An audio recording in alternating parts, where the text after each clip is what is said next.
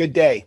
I'm Dr. Charles Denham. I'm chairman of TMIT Global and one of the co founders of the MedTac Bystander Rescue Care Program. I'll be both a speaker and your moderator today. We're so very blessed you're joining us to learn how to keep your family safe. And it's my pleasure right now to introduce Jennifer Dingman. Uh, Jennifer has been a longstanding patient advocate we've worked with for more than 12 years. Uh, she has been a wonderful contributor to the Safe Patient Safety Movement. And those of you that watch both of our webinars every month, this, this webinar we started uh, thinking that, uh, that the COVID crisis would be short term. And we said, look, we're going to do one every month. And we've got, uh, we've had great reviews of this particular one, which is focused on critical essential worker families and the families of our caregivers and uh, 17 industry sectors. But Jennifer's been a longstanding um, uh, patient safety advocate. She's a co-author with us on multiple publications. She's served on a number of federal programs and probably most importantly, been recognized by the Pete Conrad Patient Safety Award for her work on the HACS, the Hospital Acquired Conditions, which are the pay for performance program that has driven many, many lives to be saved. And I don't want to exaggerate the numbers. Uh, it's almost uh, scary to see how much impact that program has had. Jennifer, thank you so much for being the voice of the patient and for uh, being a reactor when we finish the program. Jennifer, can you set our course today? Thank you, Dr. Denham, for your kind introduction. I'm honored to be here today, and I'd like to welcome all of our speakers and participants. This is going to be a very informative and great program. I encourage you to please share the video with your friends, colleagues, and family members. And um, I'm looking forward to hearing everything that's going to happen today, and I'll give it back to you, Dr. Denham. Thank you, Jenny, and uh, we really appreciate uh, your attention to detail and your your help in this uh, in this area. So we have a, a, wonderful set of speakers today. Thursdays are the days that uh, Professor Botz, Dr. Botz, is uh, in the ICU at MD Anderson. So we have to pre record his content, but he'll kick us off today with kind of an overview of each of these uh, questions that we'll address. He is uh, uh, both a professor, a full professor at University of Texas, MD Anderson Cancer Center, as well as a clinical professor at uh, Stanford Medical uh, College uh, and has uh, done a fellowship in addition to his work, academic work. He has a, a, formal fellowship in simulation and has been a longtime champion of patient safety and quality. We have Bill Adcox, Chief Bill Adcox, who is both a vice president at MD Anderson uh, uh, Cancer uh, uh, Center, as well as the University of Texas Police Department Chief, and one of our real leaders in threat safety science, a real pathfinder and a great leader involved in multiple programs in our MedTac program. Charlie Denham III is my son, who on the recorded longer broadcast, you will hear about the family lifeguard program and checklists, which he helped deploy to now it's 20, 30,000 families uh, to help families in gathering. Randy Steiner is, uh, is uh, the Director of Emergency Preparedness at the University of California, Irvine, a wonderful contributor to our community, both in uh, as a scout leader, but also uh, helping us get the message out to essential critical workers, best-selling author, um, and has a terrific heritage. We highly recommend that you read his book. And we have Heather Foster, who has been a frequent speaker, who is a nurse preventionist at, who's at the front line and really providing the frontline uh, nursing direction. Uh, and I'll be your host today. So we're really delighted to have you join us. Um, the MedTac program started, and you'll hear a little bit of redundancy in the video we show, so I'll, I'll, go through the slides very quickly. Those of you that have downloaded the slides, there are 160 slides uh, because we've covered very comprehensive uh, uh, areas and topics. Um, however, we'll keep this brief. The MedTech program started in 2015 focused on the eight leading causes of death uh, that Good Samaritans can impact by bystander rescue care. Uh, Chief Adcox is on today, and Dr. Botz uh, were co-founders of this program that we started at uh, Texas Medical Center, and they are co-authors in the six articles that you see on the slide here, which I won't go into, and a seventh article upcoming in the in the um, uh, the uh, journal, the, the Campus Safety Magazine. Uh, our February progress reports on our website, which is a longer form video that you may watch if you wish to find out more. And you'll learn more about uh, through our programs, those of you that are first timers, of our more than 1,000 critical essential worker study, where we focused on, on um, readiness, response, rescue, recovery, and resilience. You'll hear a little bit more about it today. Um, you may watch our video about the work that we've done, uh, and uh, it's articulated in uh, this uh, slide 17, which I will not bore you with today. And, uh, but we just want to draw your attention to the more than 20 courses that we've developed uh, since the COVID crisis started. Um, you'll see that on slide 19.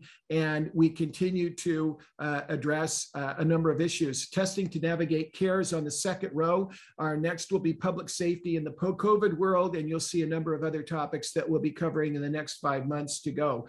Um, I, I, would be remiss if I didn't address uh, the student outreach team that we have from leading universities uh, who are doing a great job. But you'll hear a little bit more about that as, uh, as we go through the videos.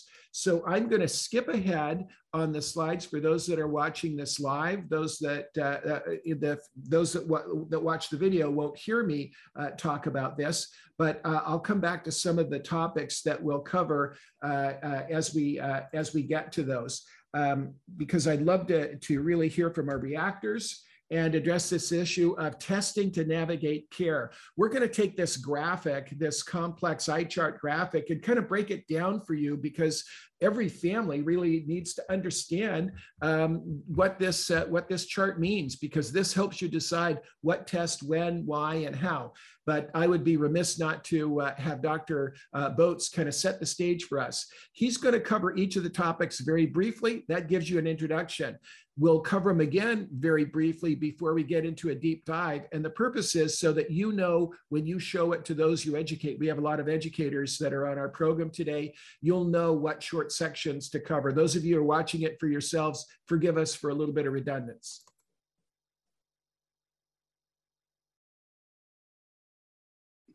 Dr. Botz, thank you so much for taking a few minutes with us to uh, discuss these very important topics. Uh, we've sure learned a lot about viral load over the last two years. Uh, what are your thoughts to help emphasize how critically important it is for families to reduce uh, the risk of getting the virus? Well, you're absolutely right. Viral load is an important concept to understand when thinking about uh, COVID infection uh, viral load really speaks to the number of particles, the viral particles that you're exposed to.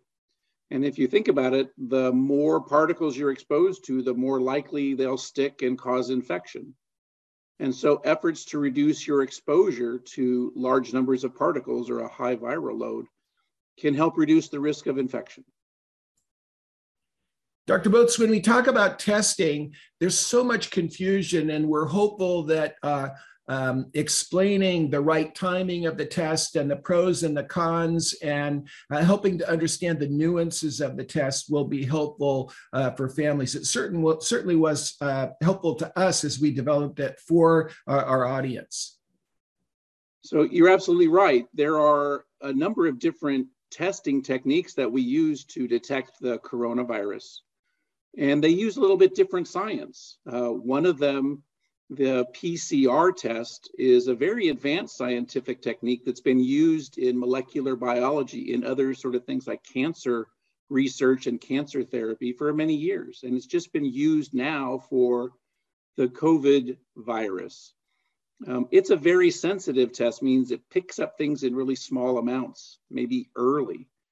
Um, and maybe later than when someone might be infectious because there's still viral particles sticking around.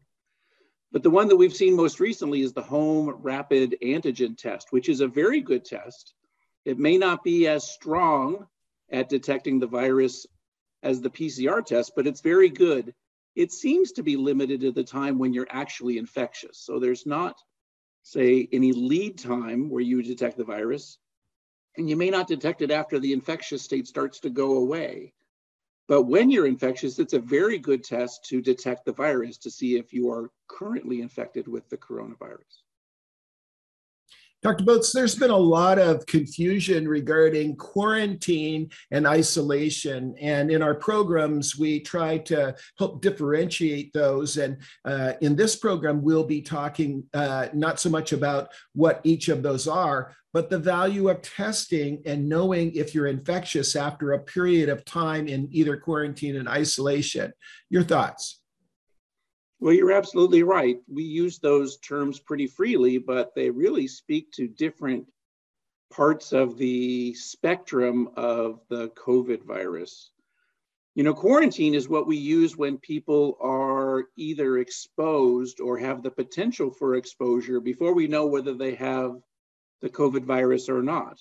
We do that for things like uh, work or travel or or other things. We have a period of time when someone might be exposed and might be getting the virus, but they're not yet sick and they may not yet test positive on a test, but they may a couple of days later. Whereas isolation is what we do when someone has a confirmed case of the COVID virus, and we know that they are likely infectious, and we want to make them be very careful to isolate away from others so that they don't spread the infection to others.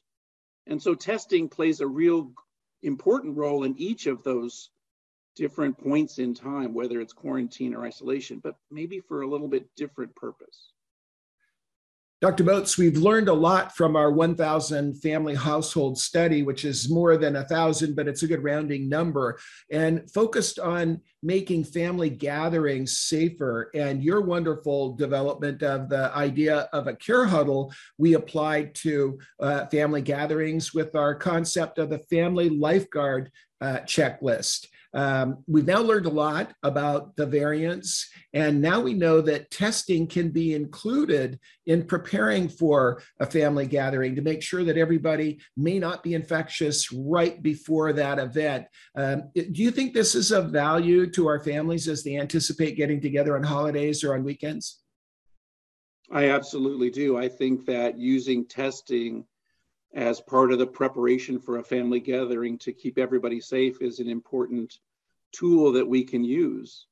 Um, if we have the ability to test at home, or if we have readily available testing in our community that we can obtain safely and then get results relatively quickly, it's it's really an important part of um, preparation for a family gathering so that if someone happens to be exposed and perhaps has the coronavirus but doesn't yet have symptoms, they may detect it and be able to uh, isolate themselves from the family so that others don't get sick. It's, it's certainly an, a value add to our preparation strategy. Dr. Botz, as we think about going back to work and staying at work, we talk about uh, safely returning to work, but staying at work. Uh, testing can have some some real value, and we think that that will be more and more common, especially uh, if we have more variants coming down the pipe and we start to live with this uh, virus uh, and and coexist with it. That testing could be of real value to our HR leaders. Fair statement. Well, I think that uh, using testing in our ability to go back to work and stay safe uh, is very important. Um, I think that it gives us the ability to uh, maybe return to work um, at an interval that uh, makes us more comfortable that we're not infectious and not uh, able to infect other people.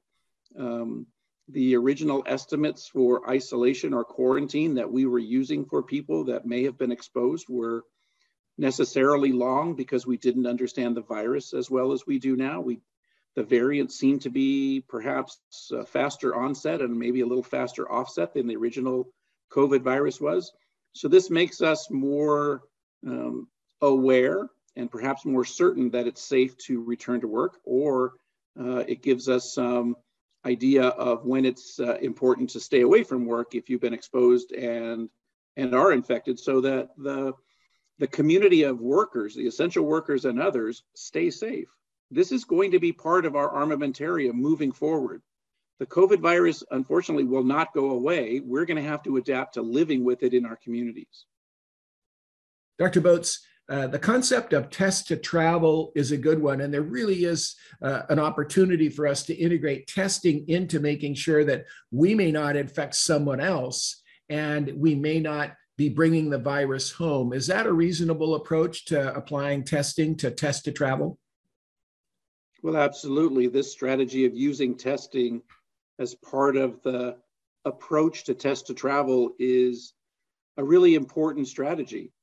Um, we now have the ability to do a rapid test with results in 15 to 20 minutes that allow us to add to our assurance that we aren't currently infectious. And so, using testing, say, before you embark on a travel adventure, and then perhaps mitigating your risk of exposure during that travel with the other public health strategies that we've used all along, followed by perhaps a rapid antigen test before you convene in another gathering, whether it's with family or in a business setting or in any other place where there might be people who are gathering who aren't from the same family or the same COVID bubble, as we say. So using testing at those intervals helps us to have more insight to try to reduce exposing people to the coronavirus because someone may be infected and infectious uh, during that travel epoch. Dr. Botz, we're aware that there are uh, dishonest people that are preying on the public, and just a, a, bit of a cautionary tale and a word of warning to all consumers to make sure that the test site that they use is uh, maybe long-standing, an organization one recommended by their providers, and just be aware of the fact that identity theft can occur. They can get a test result that might be uh, fictitious, uh, or they may get uh, vaccination validation and verification cards that can get them into real trouble. You know, that's absolutely true. And I'm constantly amazed at how people will try to exploit others in these very difficult, challenging times. You know, they'll either spam you or scam you. So you have to be careful with your medical information. You have to be careful when you are looking for testing to make sure that it's a reputable organization uh, because you don't want to get caught up with false testing results and certainly don't want to be involved in getting a falsified vaccination record because there are serious consequences in doing so. Not only sort of the criminal activity of falsifying a vaccination record, um, but also being scammed into thinking that you've been vaccinated and you're not, and you're still at risk for getting the COVID virus yourself or spreading it to others uh, unintentionally. And so we do need to redouble our efforts to make sure that we have some sense of security and perhaps uh, a little bit of caution when we are undergoing any sort of testing or vaccination or anything else uh, in our communities because there are people who are trying to gain you and the system. Dr. Botz, many thanks for your steadfast support over this almost two years of uh, running our program. You've been just a, a, wonderful asset and answered so many questions for our families, and we uh, are eternally grateful. Thank you so much. Thank you. This film provides the answers to critical questions about COVID testing that will help us more safely navigate our journey ahead. COVID testing is becoming a very important component to our new normal not only getting back to where we work, play, and pray, but more importantly, safely staying there. What is viral load and why is it important? What is the right test at the right time? Quarantine, how does testing impact it? And isolation, how does testing impact it? Can testing make family gatherings safer? How does test to stay work? And how do we best test to travel? This MedTac film is a product of our 1000 Essential Worker Household Study, launched in 2020 in collaboration with major medical centers and supported by more than 130 subject matter experts, leaders, and commentators in our two Discovery Channel documentaries. We had great contributions from our youth and young adult outreach team of students, faculty members, and alumni and alumna from many of our leading universities. As of January of 2022, we had conducted more than 20 90 minute live broadcasts that have been produced for on demand viewing. The answers to these questions about testing will help us navigate our care and through the challenges of our daily lives, keeping us and those we love safer through the COVID surges. So, what is viral load and why is it important? Infection risk is just basic math. The greater number of virus particles you potentially breathe, the greater the risk for infection and the greater the risk for severe disease. It's a numbers game. In medicine, we call this dose or viral load. People become infected by the virus entering the body through the wet mucous membranes that are the moist linings of our eyes and the nose, mouth, and throat, which comprise the upper respiratory tract. The virus then can move into the lower respiratory tract, comprised of the trachea or major airway that branches into bronchi for each lung, and ultimately can reach and infect both lungs. The Delta variant had 1,000 times the viral load in both vaccinated and unvaccinated individuals. That's 1,000 times more than the original coronavirus. And Omicron, compared to Delta, grows 70 times faster in the airways and upper respiratory tract, however, 10 times slower in the lung tissue. Omicron has explosive transmissibility, is capable of immune escape, and although it's causing less severity in some age groups, it's having an enormous impact on our society. If you were to care for someone at home who is sick, remember that you want to reduce the dose or the number of virus particles you might absorb. Your best defenses are distance, speed, and barriers. Keep your distance from the patient. Minimize the time in the same room or nearby. And properly use barriers. A mask is a barrier. We now know so much more about fighting the virus in 2022.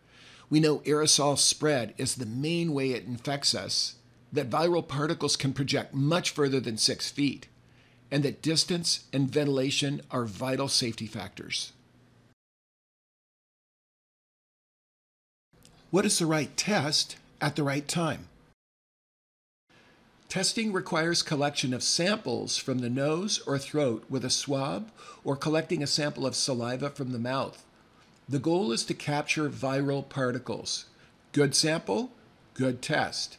Poor sample, poor test. When we have an exposure or what we call a close contact with someone who's infectious and they infect us, the viral load grows in our body, reaches a peak, and then tapers off in the days that follow. The incubation period is defined as the time after exposure until the time someone experiences symptoms. The incubation period of the original alpha virus was about five days, the Delta variant, four days, and according to the CDC, the Omicron variant, roughly three days. The infectious period is defined as the length of time an individual has enough virus in their respiratory tract that they can infect others. And some people will be infected and be infectious and never experience symptoms. We'll briefly cover four types of tests the PCR or RT PCR laboratory test, the rapid antigen test, the NAAT home test, and the antibody test. When we understand how these tests work, we learn that timing of the test is absolutely critical to the meaning of the result. The most important tests you need to know about are the RT PCR test, or called PCR test for short, that is processed by a laboratory, and the rapid antigen test that can be undertaken at home. The strength of the PCR test is that it is the gold standard, which makes sure you have COVID. It can detect the virus even before you are contagious. The minus is that you may have a positive PCR test after the infectious period because it detects pieces of the virus that are still in your body after the live virus is gone. It can be used as a tiebreaker if the rapid antigen tests are negative in a symptomatic person. The strengths of the rapid antigen test are that they are inexpensive, can be done at home, and are typically positive during the infectious period. The minus is that these are not as sensitive as the PCR test to detect the virus, so a false negative result is much more frequent than a false positive result of the test. This is why it is recommended that multiple antigen tests are taken serially over days, at least 24 hours apart. Multiple tests increase the accuracy of the results. You may hear about the home nucleic acid amplification test, or NAAT. It's similar to the laboratory PCR test and needs a reading device to be used in the home.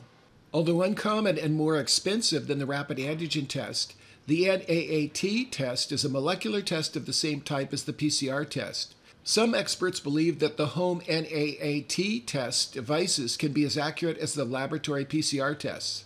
Others believe that they are not as sensitive to detecting the virus. A quick word on antibody tests that detect antibodies against the virus, which we don't hear much about anymore. As the CDC states, they should not be used to diagnose a current infection, but may indicate if you've had a past infection. Antibody tests help scientists learn about how human immune systems defend against the virus. Putting the whole testing story all together, there are two primary tests to know about, and the right test at the right time depends on the goal. The PCR test is the most sensitive to make sure someone has COVID. A PCR test will even detect the virus before a person is infectious, which is a benefit to know early. However, since the PCR test is so sensitive, it detects fragments of the virus after a person is no longer infectious. So we must keep this in mind as we plan activities. People who have symptoms should be tested. The rapid antigen test is the best to use in the moment just before an event or travel to know if you've become infected by the virus and more importantly, that you may infect others. If one is exposed, it's reasonable to consider testing. And given Omicron's shorter incubation period, many experts now recommend taking a rapid test two to four days after a potential exposure. The CDC recommendations on their website regarding self testing underscore the possibility and importance of a false negative test. Quotes, a negative self test result means that the test did not detect the virus and that you may not have an infection, but it does not rule out infection. Repeating the test within a few days, with at least 24 hours between tests, will increase the confidence that you're not infected. Unquotes. The CDC website provides overview information, including infographics, that can be downloaded and followed as guides for capturing samples and for decision support. Quarantine. How does testing impact it? And isolation, how does testing impact it? The antigen test is the test of choice to use when guiding decisions regarding quarantine and isolation because it helps determine if one might be contagious. Quarantine keeps someone who was in close contact with someone who has COVID 19 away from others.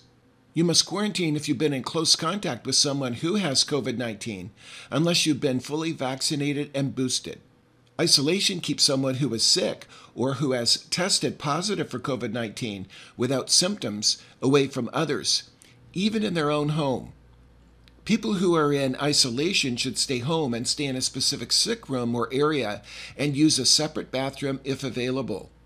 Please see our detailed videos that describe how to practice quarantine and practice isolation in your home. This is especially important if you have family members at higher risk for COVID 19. On December 27th, the Centers for Disease Control announced updates and shortened the recommended isolation and quarantine periods for the general population. It shortened both the isolation time for people who have had a positive test result and the quarantine time for those who have had exposure to someone who is infected with the virus or what is called a close contact. The CDC announcement states, quotes, Given what we currently know about COVID 19 and the Omicron variant, CDC is shortening the recommended time for isolation from 10 days for people with COVID 19 to 5 days, if asymptomatic, followed by 5 days of wearing a mask when around others. The change is motivated by science demonstrating that the majority of SARS CoV 2 transmission occurs early in the course of illness, generally in the 1 to 2 days prior to the onset of symptoms and the 2 to 3 days after. Therefore, people who test positive should isolate for five days, and if asymptomatic at that time, they may leave isolation if they can continue to wear a mask for five days to minimize the risk of infecting others. The CDC further stated that if you have a fever, continue to stay at home until your fever resolves for 24 hours. Additionally, CDC is updating the recommended quarantine period for those exposed to COVID 19. For those who are unvaccinated or are more than six months out from their second mRNA dose, or more than two months out after the J&J vaccine and not yet boosted, CDC now recommends quarantine for five days, followed by strict mask use for an additional five days. Alternatively, If a five day quarantine is not feasible, it is imperative that an exposed person wear a well fitting mask at all times when around others for 10 days after exposure. Individuals who have received their booster shot do not need to quarantine following an exposure, but should wear a mask for 10 days after the exposure. For all those exposed, best practice would include a test for the SARS CoV 2 at day 5 after exposure. If symptoms occur, individuals should immediately quarantine until a negative test confirms symptoms are not attributable to COVID 19. As mentioned earlier, the CDC has stated that transmission of the virus is likely to occur in the day or two before symptoms appear and the two or three days thereafter, as its justification for shortening the isolation period. Scientists and public health leaders voice concerns that people may be infected longer. As a result, the CDC updated its guidelines to note that people who wanted to test could take a rapid antigen test, quotes, towards the end, unquotes, of the five day isolation period, but the CDC stopped short of formally recommending it. The CDC references to testing have been made whether someone is COVID positive with symptoms or without symptoms. Many academic and public health leaders have strongly encouraged using the rapid antigen test to help inform whether someone is infectious. This is the summary graphic from our deep dive video on quarantine and isolation. You can see where testing may be used to assess infectiousness. Many believe a positive test is likely to be true. However, leaders like Dr. Osterholm of the University of Minnesota believe the key issue is the false negative test. He cites the CDC reporting on a study that actually found among people who were truly positive but asymptomatic, about two thirds had false negative results on the rapid test. In his podcast entitled Smart Testing in the Omicron Surge, he described that only about half the time the PCR and rapid antigen test agree. He also cites that the FDA provided a high level statement that rapid antigen test may be less sensitive for Omicron. However, we just don't know how much. This again proves how messy the science is, and that we can't have binary thinking and think that a test is either 100% positive or negative. We just have to factor the test results into our threat analysis and our risk profile for the behaviors we're undertaking. A key question challenging employers are test to stay at work options. We won't cover schools in this film as those scenarios differ in many ways from the challenges of employers. There are a number of topics employers must consider as they evolve their policies for return to work, return to work after travel, stay at work, and hybrid combinations of working from home and coming into work on certain days. Employers must develop guidelines that include recommendations of behavior that may not be required and the rules that must be followed as requirements of employment. Employers must decide how they're going to handle the unvaccinated, those that are not, quotes, up to date, unquotes, with boosters, now that we know that's critically important to infectiousness and their own safety, those with medical exemptions, and those with religious exemptions from the vaccine. If employers require testing of any type, they must consider the pros and cons of their testing options. They must consider rapid antigen home test results that are self attested by the employee that require the most trust. They may consider rapid antigen home test results proctored by a licensed caregiver via telemedicine viewing who will attest to the test being taken by the employee. They may consider proctored sampling via telemedicine viewing, where the proctor will attest to the sampling being done by the employee for a PCR lab test that will be sent in for processing. They may consider on site proctored rapid antigen testing, on site NAAT testing, or on site sampling and laboratory PCR testing. As employers consider implementing a testing program, we recommend they understand what we learned from our 1,000 worker household study that the Achilles heel of our workforce are family transmission chains that start in their own communities. If we break those transmission chains, we can save the worker and their family or their housemates. Prior to COVID, 6% of employees had health conditions that generate 80% of the cost. And one in six employees are a caregiver of someone else, spending 15 hours a week providing care. 70% of those people say that such caregiving is degrading their work performance. Our best employers' corporate values are in sync with their employees' greatest core value, that of their families' health. Great employers focus on helping the workers' families. In doing so, they yield enormous business benefits of cost reduction and a great increase in their rewards and success. Employers need to understand the value of testing, that rapid antigen tests are not absolute, that singular tests are merely a snapshot at a certain point in time. Dr. Michael Osterholm of the University of Minnesota likens the singular test to return to work as having a smoke detector in your new home that only works on the day you buy it. There are a number of issues that employers need to keep in mind. Dr. Osterholm brings up four issues the test performance accuracy discussed earlier for decision making, the value of the one time test, availability of testing, and the delay of test results. Serial rapid antigen tests, separated by a day or two, increase the accuracy of identifying infectiousness in people without symptoms, according to the CDC. They should be performed following the manufacturer's recommendations. They will bring greater value to safety in the work environment, and PCR tests can be used as a tiebreaker. The unavailability of testing during surges is a problem, whether it's the availability of home tests at retail outlets or whether it's scheduling appointments for provider or telemedicine proctored tests. It's hard to develop a process for organizations to maintain continuity. Therefore, employers need to get ahead of this issue with good solutions that evolve with the science. The delay of receiving PCR laboratory results can occur with surges. This allows a highly transmissible virus to infect someone between the time the samples were taken for the test and when they receive the result. Real test negative people can get infected while they're waiting. Test positive people can infect others while they're waiting for their results. The value of the PCR tests drop precipitously with the delay in receiving the results. So, what can be employer recommendations for workers and their families? The COVID safe practices are a great start social distance, proper and effective masking, hand hygiene, and disinfection of high contact surfaces.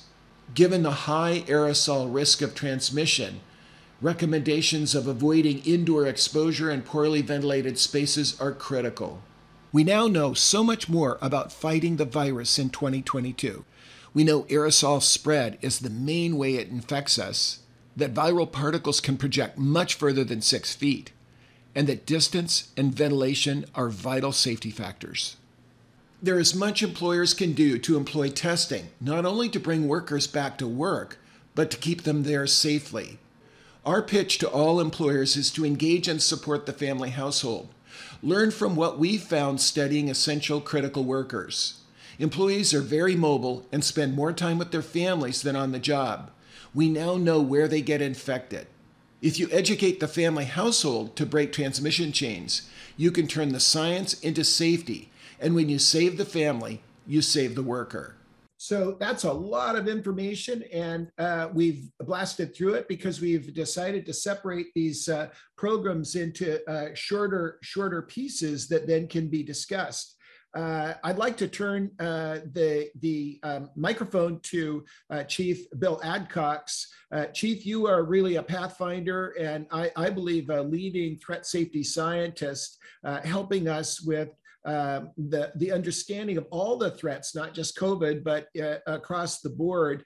Uh, you're also a, a big employer, and you're also responsible for tens of thousands of researchers, students, and caregivers at Texas Medical Center. Um, your thoughts on testing and maybe reaction to this, uh, th this information?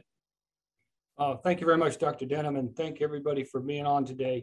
Um, very good information. Um, I think testing is very critical. It's, uh, it's another tool in our toolkit uh, for, for safety and taking care of ourselves and our families. Uh, I'd like to just, you know, sort of go into this area of being prepared and being cautious. Make sure in advance that not only do you understand the different tests, but uh, that you understand where to obtain them from, reputable place to obtain them. uh, reputable testing uh, manufacturer. Same thing goes for your PCR testing. If you're going to go out and have it done professionally, make sure that it's a it's a licensed and reputable place.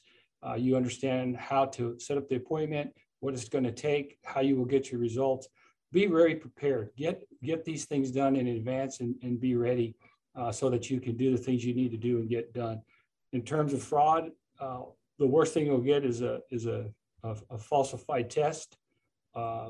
Uh, uh, the uh, is, is, that's not the worst thing you'll do. You'll get a falsified test that can that expose you and your family to some severe uh, health issues, obviously with COVID.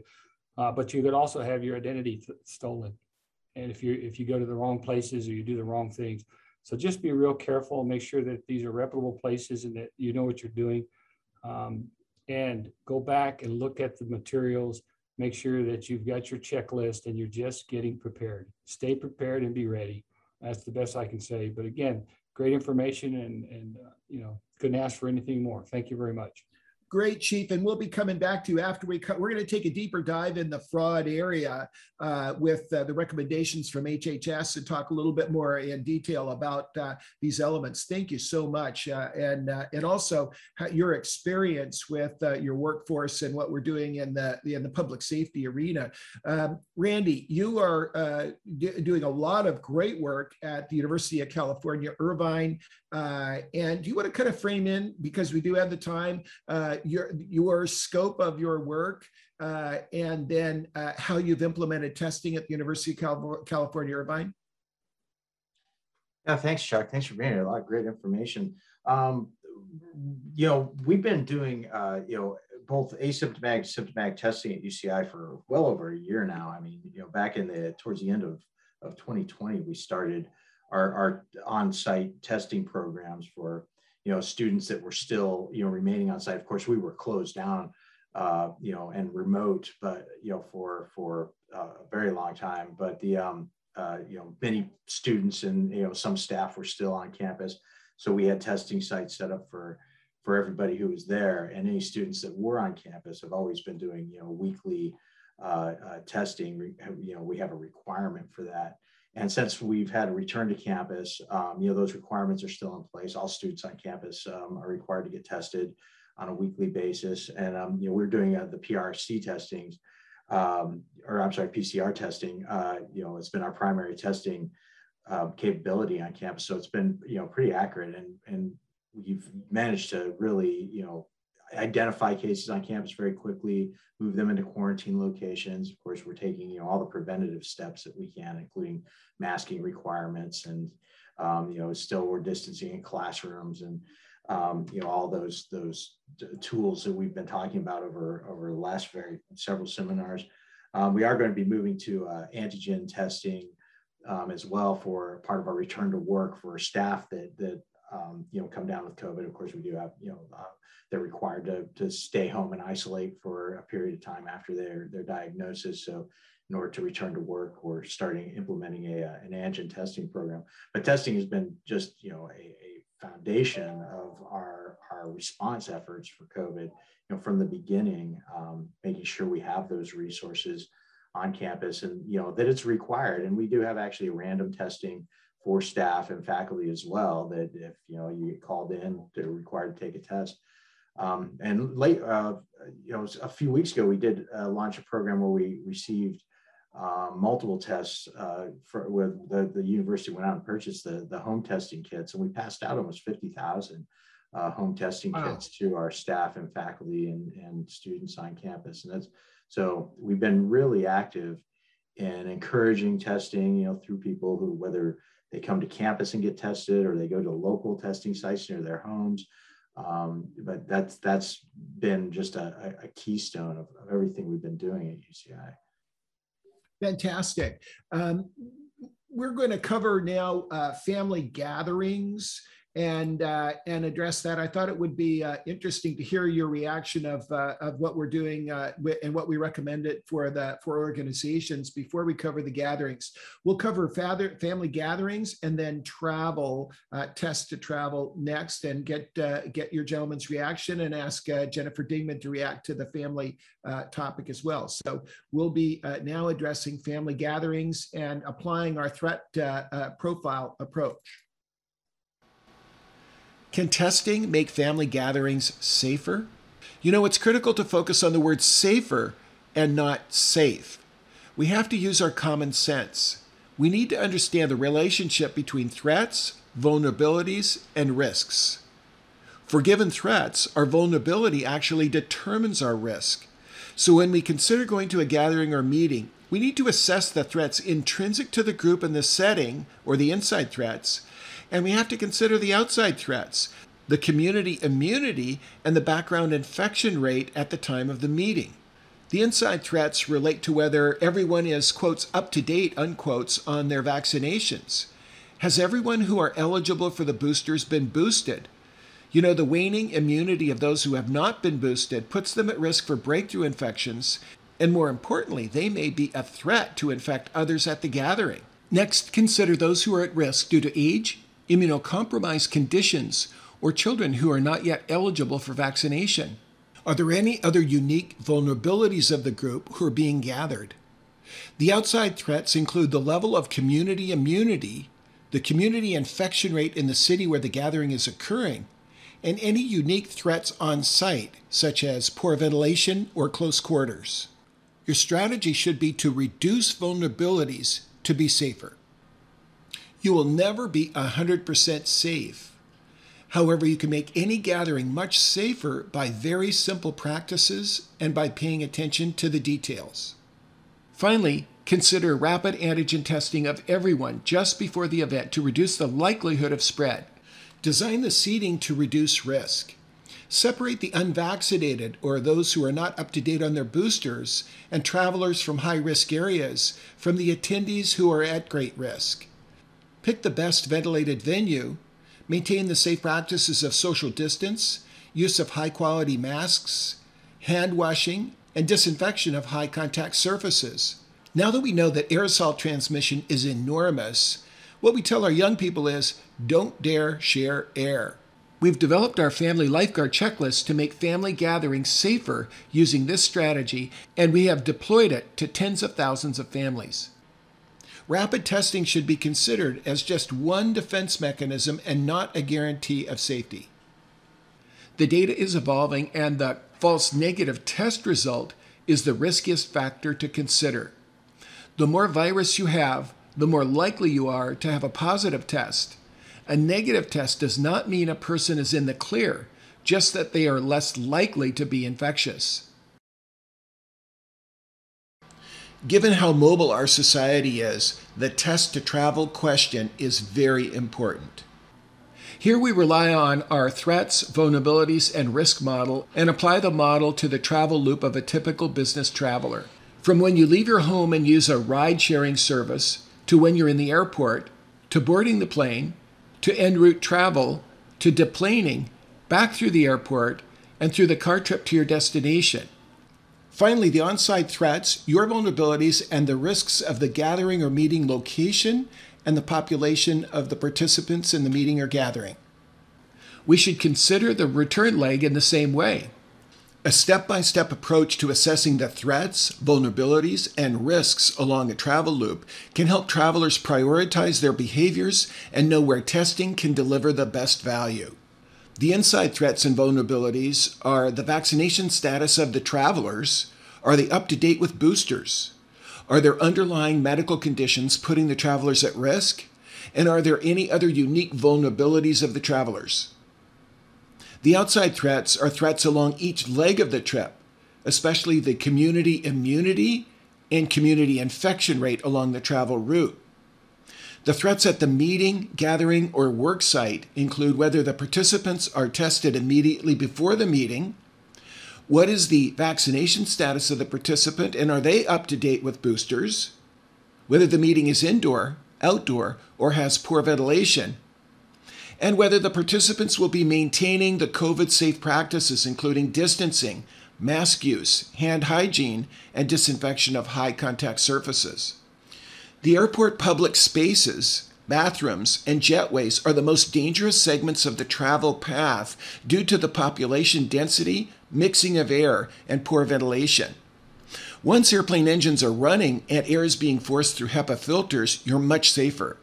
We should never take our masks off en route unless we have to. Then, during car travel to your meeting or gathering, repeat the safe practices. Testing before a meeting or gathering is critical, as you'll hear in a moment. Just before re entering your home on the return trip, consider using rapid antigen testing before closely interacting with your family or housemates. If a traveler becomes symptomatic, it's wise to talk to their personal physician and decide whether a PCR test might be the best choice of testing in light of the risk of false negative results with the rapid antigen test. For this short segment, we'll highlight some of the safe practices we've learned. Please watch our videos addressing the best practices and science behind safety in planes, trains, and automobiles for more detail. Consider rapid antigen or PCR tests before departure and follow the requirements of the airlines and destination state or country. Minimize your aerosol risk whether you're being given a ride or using a rideshare vendor. Masks and airflow are critical. See our video addressing masks, filter, fit, and finish to optimize their use. The airport spaces, bathrooms, and jetways are the most dangerous segments of an air travel path due to the population density, mixing of air, and poor ventilation.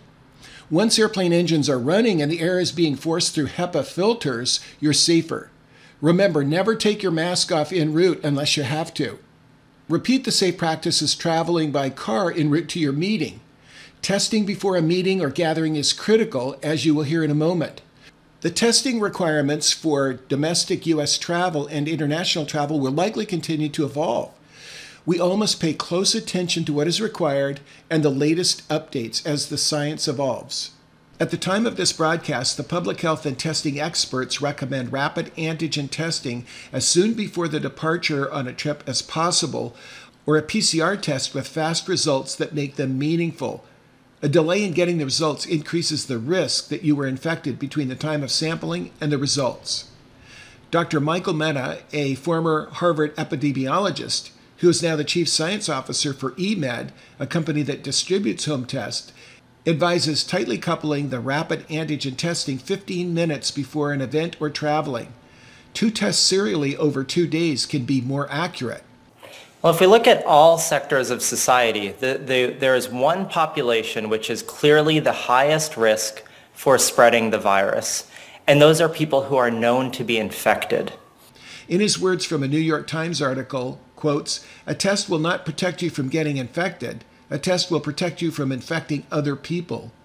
If there's one takeaway from a test to travel safer approach, it is that testing is only one layer of protection that must be used with the other COVID safe practices. It must be mapped to the threats, vulnerabilities, and risks of every segment of a trip. The ultimate goal is to keep from bringing the virus home to our families and housemates. One final word on threats. There are people and organizations running fraudulent COVID test sites some generating false test reports, and some who are defrauding our seniors. The U.S. Department of Health and Human Services Office of the Inspector General is alerting the public about fraud schemes related to COVID and COVID testing. Fraudsters are offering COVID 19 tests, HHS grants, and Medicare prescription cards in exchange for personal details, including Medicare information. These scammers use the coronavirus pandemic to benefit themselves, and beneficiaries face potential harm. The personal information collected can be used to fraudulently bill federal health care programs and commit medical identity theft. These fraudsters are also preying on those with private health care insurance. Please listen to the following message from the Department of Health and Human Services. The coronavirus pandemic is a time for Americans to pull together to help each other. But it is not a time to let our guard down. I'm Chris Schrank, Assistant Inspector General for Investigations at HHS, and here are five things to know about COVID-19 fraud. First, scammers are active right now. They are preying on the public's fears by offering COVID-19 tests or cures in exchange for personal details. However, the services are unapproved and illegitimate. Fraudsters are using phone calls, text messages, social media platforms, and door-to-door visits to steal your information. Second, the personal information that scammers collect can cause harm. Scammers may fraudulently bill federal health care programs or commit medical identity theft. If Medicare or Medicaid denies the claim for an unapproved test, you could be responsible for the cost. Third, COVID-19 fraud is rapidly evolving. Be cautious of unsolicited requests for personal information, such as Medicare or Medicaid numbers. Be suspicious of any unexpected calls, text messages, or visitors offering COVID-19 tests or supplies. Do not respond to or open hyperlinks in text messages about COVID-19 from unknown individuals. Ignore offers or advertisements for COVID-19 testing or treatments appearing on social media sites. Fourth, talk to your doctor. A physician or other trusted healthcare provider should be the one to assess your condition and approve any request for COVID-19 testing or treatments. Fifth, if you suspect COVID-19 fraud, take action. If you think you or a loved one have been the victim of COVID-19 testing fraud, report it immediately online at oig.hhs.gov or call 1-800-HHS-TIPS. That's 1-800-447-8477.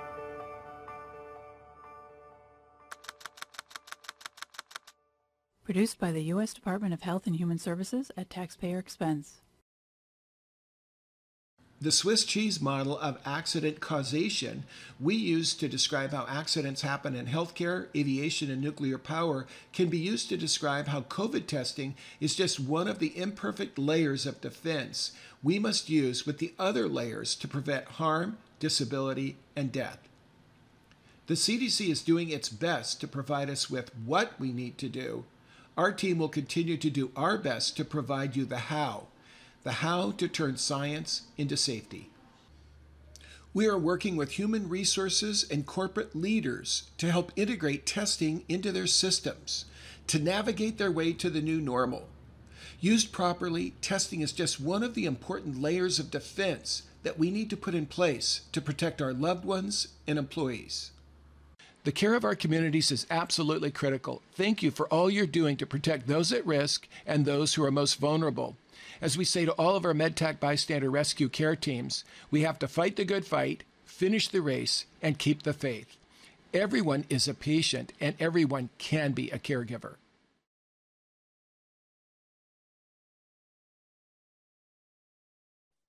So uh, that covers our uh, our video uh, um, segments, uh, I'd like to come back to, to you, Bill, now. We've looked uh, a little bit more deeply into uh, the travel issue and then the fraud issue. Uh, Bill, your thoughts regarding, you have a lot of uh, officers that are moving in and out of uh, close quarters and then frequently have to put people in their vehicles and that kind of thing. How has testing been helpful to you all? I know at MD Anderson, you've got a pretty rigorous program. Uh, MD Anderson is, is, is, very, very concerned, obviously, from uh, the types of patients we have in the immune compromised population. So we have extreme measures in place uh, to include a very strong and, and uh, testing program. And so we have protocols that, that are in place. And if you're exposed, uh, we get you tested. Uh, we have ways to reassign you, put you in a different area, things like that that goes on. Um, one of the things, for example, that we are transporting people is ventilation is critical. Like you said, it's about the uh, dosage, uh, how much of a, of a virus load you'll take. So for example, you'll crack one of the front windows and then the opposite back window. So you'll keep that the, the air ventilating in the cars. I'd recommend that people do that themselves, even when they're traveling from place to place with, with, with family members or, or you pick up your, your, your children's friends or you're taking them somewhere. Always keep the ventilation, keep the load down if at all possible. Um, but that's what we do. We have a lot of testing. We will test our personnel if, if we feel like they've come into contact with anybody. Uh, all, all of our, our personnel, when they're in the outside of the hospital, Uh, we've issued them uh, mask, N95 masks. They've all been fit tested. Uh, they understand how to utilize those. Um, in the hospital, um, depending on where they're at, they'll they'll use uh, the surgical masks that are issued. Uh, everybody is checked coming in. So pretty robust program. So we have space and distancing, of course. Uh, we make sure we have uh, our meetings are either in large conference rooms very far apart, or we try to do the meetings outside. Luckily, the weather for the most part allows that. Again, uh, whatever the precautions that we have that are in place, we're going to put them. We're going to put them there and put them to use.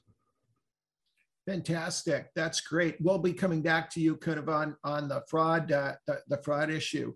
Um, Randy, your thoughts on uh, you know, we covered a couple of topics. One is uh, uh, the family gatherings, and I know you're a scout leader and uh, trying to manage young people getting together and using outdoor venues, but also some pretty good uh, COVID uh, procedures that relate to traveling because you know we're trying to kind of keep that aerosol risk down. But then also this prep preparation for meetings. You've got people coming in from out of town to UCI and that kind of thing. Is there anything you want to comment on or add? Or anything we could do to improve this program. We've tried to really build it out already in videos so that it's already kind of pre-produced, but we can certainly add more features to it.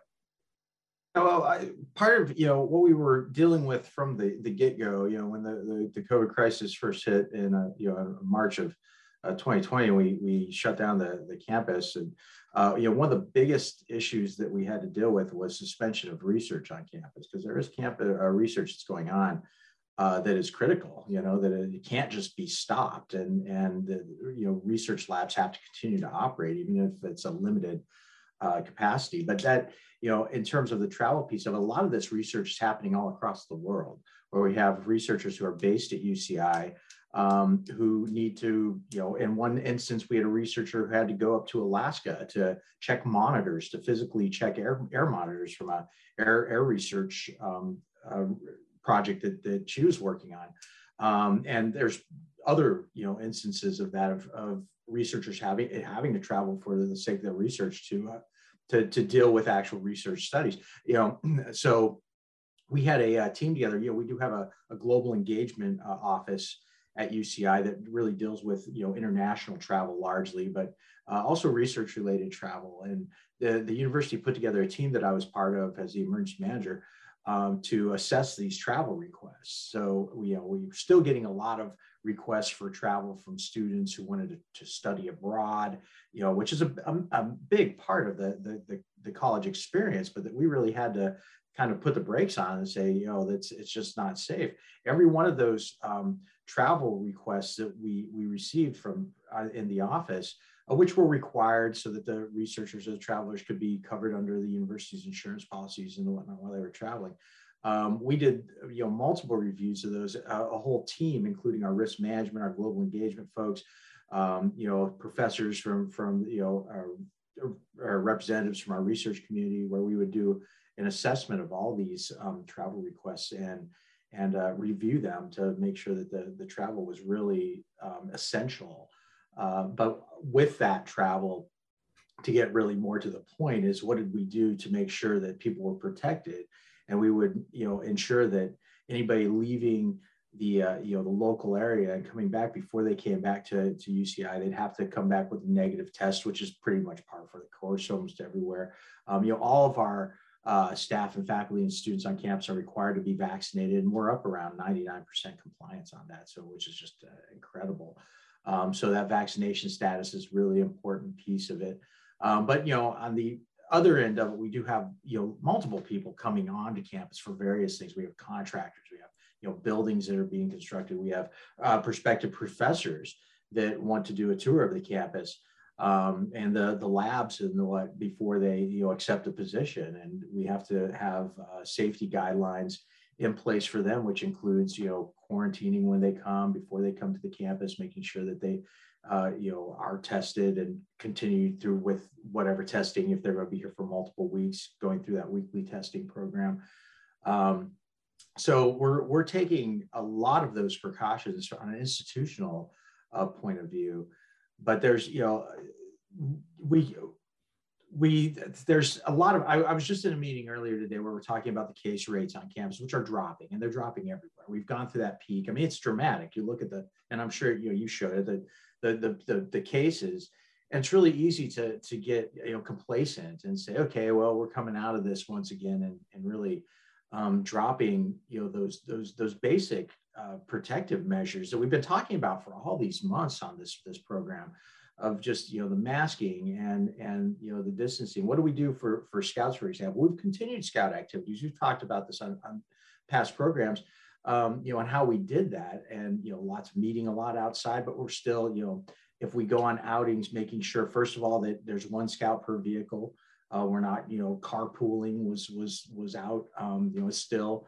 even though you know the requirements for that may not be, you know, I've got to be really careful about how I say this. You know, may not be required that you can't have car carpooling, but still, you know, it's a protective measure. It's just better safe than sorry, and that's really the mantra that we've been putting at. You know, we had a period of time where we were able, if we wanted to, to go back inside for our meetings. We had been meeting outside every week for our scout troop. Um, and you know the church that we met at, you know, with the requirements when they started to, to loosen up, um, you know, we had the opportunity to go meet inside. We opted not to. We said, well, we're doing okay. We're, our meetings outside are still productive. We're still, you know, doing everything. When the when the the boys are are in their their groups together, they're wearing masks, and you know, we're trying to keep people, you know, to to mind what they're doing and stay separated. That's not always, you know, the easiest thing to do in, in these these groups. Um, but you know, just continuing to to to you know put that message out there and to really really pump that message that you know they, they, we have these protective measures. We know they work. Masking works you know vaccinations work um, you know distancing works not having you know separating people or not putting people together in cars that works. And we just have to continue to to drive those those you know those those messages that we've been doing this whole time. We figured all that out way early in this pandemic of what was effective in terms of protective measures. And we just have to continue to drive that message home, no matter how loud people are. And the, uh, the opposition to those messages, we all see it. People are loud about it, and, and rightly so. People are frustrated. People want to get back to normal and you know get back to their lives before the pandemic. Whether that's going to ever happen or not is is really you know up in the air. But um, you know we just have to continue to drive it. That if we want to get out of this, if we really want to get to the other side of this pandemic and get back to more of what was normal before it all started, these measures are what's going to get us there. Not ignoring these measures, not saying, you know, it's a it's an offense to me to to make me or impose these measures on me. That my freedom to to not participate in these measures is more important than than pushing the society, the global society towards the end of the pandemic by everybody, you know, stopping spreading the disease. That's what is going to get us out of this. So I guess that's really the message is just continue pressing the message of what works and what we need to do to protect ourselves and to protect each other. And well, fantastic. Great comments, uh, Randy. And I'm looking at our time, and we are ahead of time. And we will, uh, uh, since you're on, and you and and uh, Chief Adcox is on, we'll show our latest Adopt a Cove MedTac program to fulfill the full 90 minutes of continuing education credit because we have the time to do it. Uh, uh, and but first, I want to go to Jennifer. Jennifer, what did you hear that you'd like to emphasize? And then I'm going to show the Adopt a Cove MedTac video. We've had a lot of requests for what an update on it, and then we'll uh, have Jennifer close. Uh, Jennifer, um, uh, was there anything that you would like to add to what we've discussed? It was such great information. I, I thankfully I've learned so much through these webinars and from you, Dr. Denham, and your colleagues in the past. Just want to tell you how grateful I am to you all for all of this great information. One thing I didn't know though was about the fraud going on with COVID testing. I I understand there's problems with fraud and, and medical identity theft, but I had no idea that it was, it kind of slithered into this pandemic. Um, I just want to add that the misinformation is so tragic. We're almost, we're at 900,000 deaths almost in our country, and it's so preventable. Um, I was looking at a chart yesterday at other countries and vaccination rates and death rates and there is definitely a correlation. I just don't know how to reach people, and uh, it just breaks my heart. I guess we just need to just be steadfast and, and supportive and, and prayerful. And hopefully things will change soon and, and perhaps this pandemic will kind of, you know, go away for the for the most part and it'll become like the seasonal flu.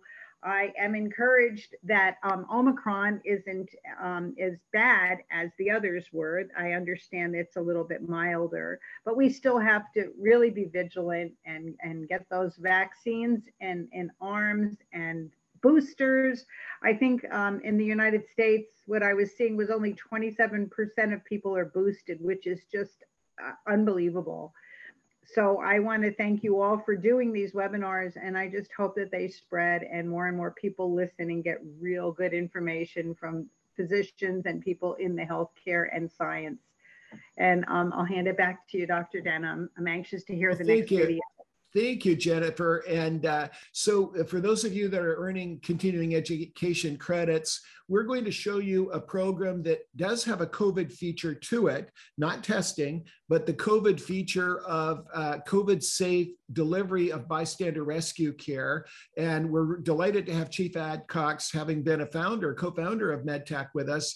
And uh, Randy Steiner is actually uh, a leader and advisor uh, to this program. And I think his son will also be an Eagle Scout candidate to put in a rescue station. So since we've had the request and we have a few minutes, we'll show a seven minute video uh, on that program. The MedTac Adopt a Cove program evolved out of the MedTac Bystander Care program, founded by a Cub Scout and his family with a gifted teacher and the leadership of national medical and security experts from major medical centers. The program teaches the public critical emergency bystander care skills to help save lives for the eight leading causes of death in those vital minutes before professional first responders arrive. It started with Boy Scouts and lower, middle, and upper school students and their families, has spread to leading universities starting with its launch at Stanford, and is now expanding across California, Texas, Minnesota, and Florida through a growing instructor network.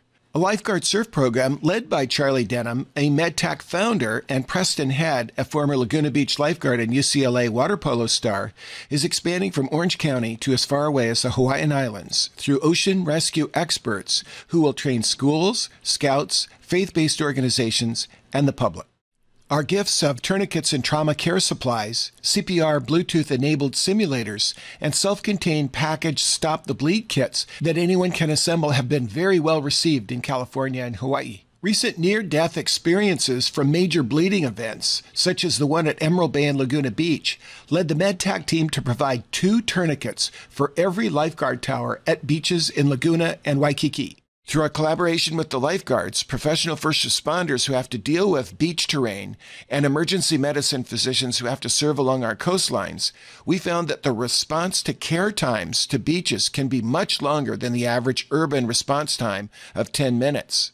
We know that survival drops 10% for every minute without CPR and the use of AED for out of hospital sudden cardiac arrests, of which we will have a thousand every single day in the United States. The goal of our Adopt a Cove program is to get life saving automated external defibrillators and bleeding control supplies placed at each beach so that there is less than three minutes from drop to shock for sudden cardiac arrest and less than three minutes to stop bleeding from any traumatic cause at the beach.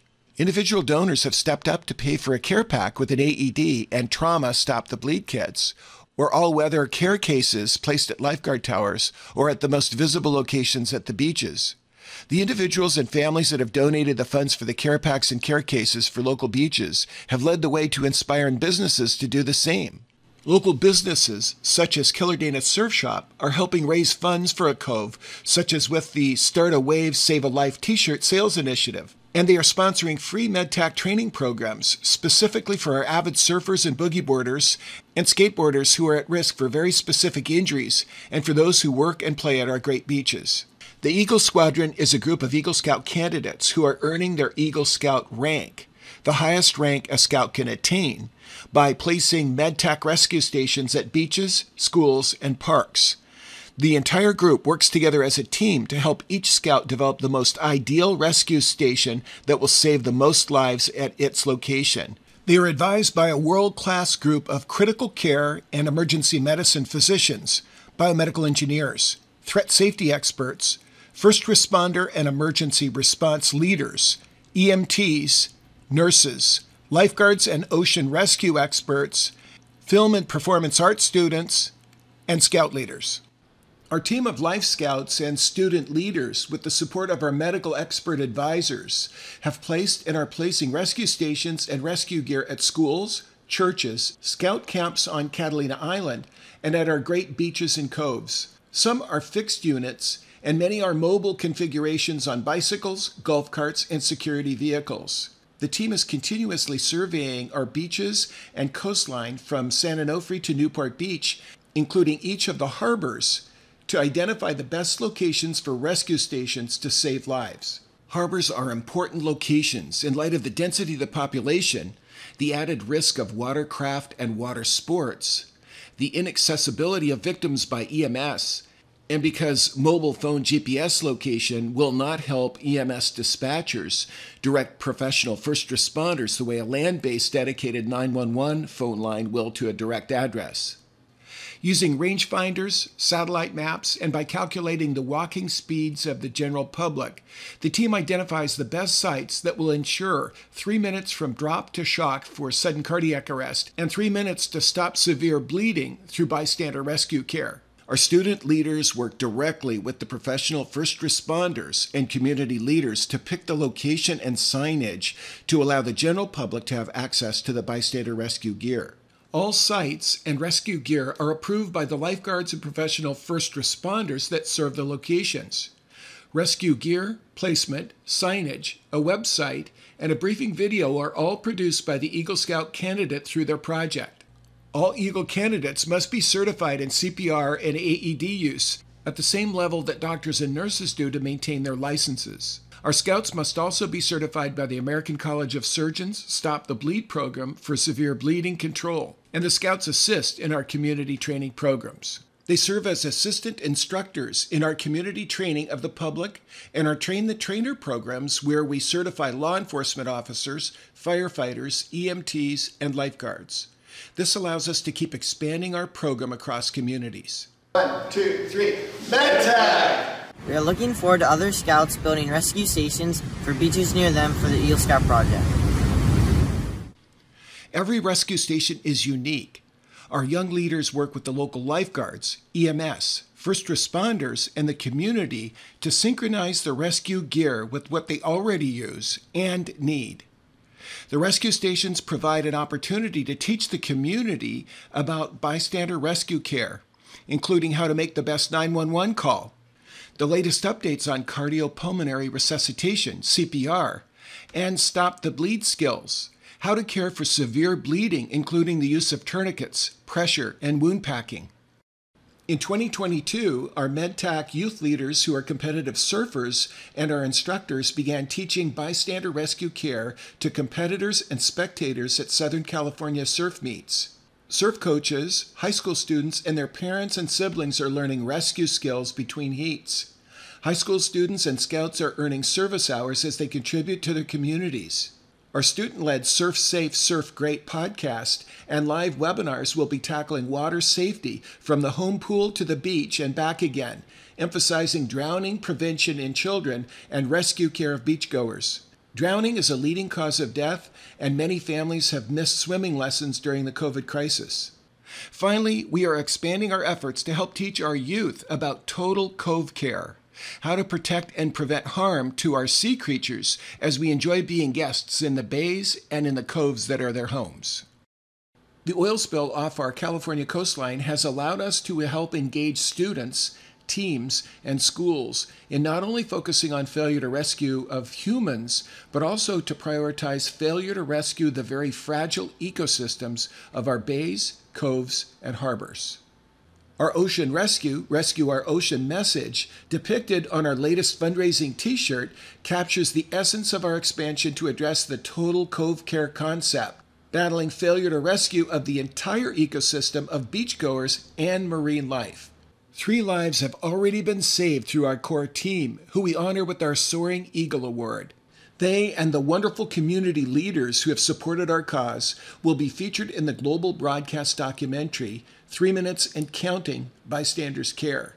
This is a third broadcast film following Chasing Zero, Winning the War on Healthcare Harm, and Surfing the Healthcare Tsunami, both distributed globally on the Discovery Channel. We want to thank the families and businesses who have joined our cause. Your gifts will save even more lives. Our donors' tax deductible donations purchase supplies for multiple Stop the Bleed kits, the best AEDs with a serviceable life of eight years, COVID safe rescue gear, and a waterproof care case. Please contact us for more information. We're happy to arrange a visit to one of our rescue station sites or undertake a Zoom meeting. So we had enough time to be able to cover uh, cover the program. Uh, um, Randy, your comments on uh, your, as an emergency uh, uh, professional, uh, we know that everybody is afraid of taking care of somebody else. We know that 27% that women are 27% less likely to get AED, AED and CPR care because people are afraid of touching their chests. So COVID has added a new layer of fear, but we really can we can save people and we can be good Samaritans in the COVID. Isn't that isn't that correct? Oh, absolutely. You know, that's one of the things that I've always taught in my, my CPR uh, courses as, a, as an instructor. You know, one of the we we focus almost you know a, a large chunk of those classes on that that overcoming the barriers to care. That's such a big part of that is you know uh, understanding you know what what to do how to go into that situation in the first place you know the, overcoming that hesitancy while remaining safe. You know there's so many stories of you know tragedy because people ran into situations too quickly without doing a, a proper assessment of the scene. But you know training people to understand that you know there there's a safe way to go into things. You know obviously protecting yourself but overcoming that barrier and really talking about that that clock that's ticking that you know that three minutes that you you know every second that you wait to to start those chest compressions or to put get that AED on somebody is a second they are closer to dying. And you know overcoming those boundaries are are, are so important. So part of that that training you know it, that's a big part of the training is that psychological part training people to say you know not only can you go through these steps and learn CPR but you know you can you can get into the situation. You can overcome your fear to to to go and save a life but you know doing it in a safe way that's not going to you know impact you know you or make put you in a, in a risky situation. I mean it's always risky going into a life-saving situation but you know, training people appropriately is. And, and, we have a lot of nurses on and a lot of caregivers that in their spare time, whatever spare time they have, do what you do and serve the community as CPR instructors and teaching Stop the Bleed. Uh, you've participated in training with us where we mask up. We're either outside or a well ventilated area. We really think we can keep the training going safely, don't you? And, and I also believe we're doing life saving and swimming merit badges for young people uh, with family members with the family because you know we have 2 million people going in uh, southern california waters here and and swimming lessons have stopped. We know our a leading cause of death uh, in our children uh, are are drowning drowning at home in the pool and drowning at the beach. But don't you believe that with proper covid safe practices that we can uh, help protect our kids? Yeah, oh, absolutely, and I think it's necessary. I think it's it's it, you know we we have to continue to to train sudden cardiac arrest and bleeding you know life life threatening bleeding it, has continued to happen. That's that i don't think that the, the numbers in terms of how many people have had heart attacks has gone down because of covid you know it's no. people still continue to have cardiac arrest. People still 1000 1000 a day. Yeah so it's you know it's critical. It's not just you know that we we can but it's critical that we find ways to do it and you know, through the trainings, you know, I've continued to, to provide trainings, uh, you know, through the COVID crisis with you know CPR trainings and stop the bleed trainings, and you know, it's just those those same protective measures that we've been talking about the whole time. You know, it's the being able to, you know, uh, it's no different in a COVID environment than it is, you know, in, in biological, you know, contamination or, or something like that. How do you protect yourself from getting hepatitis? When you're working on somebody or how do you stop you know, you know contact with blood or other bodily fluids? It's the same process. The, the the the the protective measures that we we take for those are the same ones where we can take for covid. So pre pre covid universal precautions. There you go. Absolutely absolutely. And we it's but I, I, I got to emphasize it's not just that we can it's we have to. We have to continue to train people in these life-saving techniques because those those issues are still out there. People's lives are still on the line, and this bystander care, uh, you know, concept that, that this program is based around is so important. The more people who learn these techniques, the safer this world is going to be. So we, we, we have to continue to do it. We have to do it in a COVID environment, but we can, and we've proven that we can. Well, thank you. And we really appreciate your passion. Bill, uh, uh, uh your comments about the MedTac, and I want everybody to know there would not be a MedTac if it hadn't been for Bill Adcox. He put me in touch with a guy named Michael Dorn, who had done more active shooter studies of schools than anybody in the world. Uh, and it was due to Michael showing us the eight leading causes of death in schools that resulted in MedTac. Bill, we just will always be thankful to you for your initiative and focus and then your steadfast support of this program. Any other thoughts about MedTac before we give uh, Jennifer the chance to close? Uh, thank you very much. Uh, no, I believe that the uh, eight leading causes of death, preventable deaths, are very critical to any any of us. And even though we're in the COVID uh, pandemic that's going on, you know, you need to guide yourself by what is right. What would you do? What would you want to do if it's one of your family members? If it's if it's if it's your child or your parent? So we have to do what's right. But what we can do is is be be knowledgeable enough through these training programs to know what precautions to take and how to go ahead and treat somebody and then how to summons the help that's necessary. So no, Med, MedTac, uh, the principles are critical we all should should really adhere to those. So thank you for very much for continuing to bring that up and put it on the forefront. And I want to thank everybody that's participated today and all of our audience. Great, Bill. Thanks for everything. Uh, Jenny, we're going to let you close and we're right on the button for our time. So the 90 minute continuing education credits will be right on the button for 90 minutes. Uh, Jennifer will give you the chance to close. Mm, thank you, Dr. Denham. It was a great webinar today. Learned a lot, as I always do. Um, I just want to thank you for everything that you're doing. And I want to thank all of the participants who have come and those who are going to listen later. Please share all of the information here with your colleagues, families, and friends. And let's all work together in unity to try to get rid of this virus and get it under control. Um, I just want to thank everybody again and God bless, and we'll see you next month. Very good. Thank you uh, to everyone and uh, to Kyle Kemp for operating our system. We will see you, those of you that are with, uh, with us on our patient safety program, we'll see you in two weeks. And those of you that are with this program, we'll see you in a month. God bless. Bye-bye.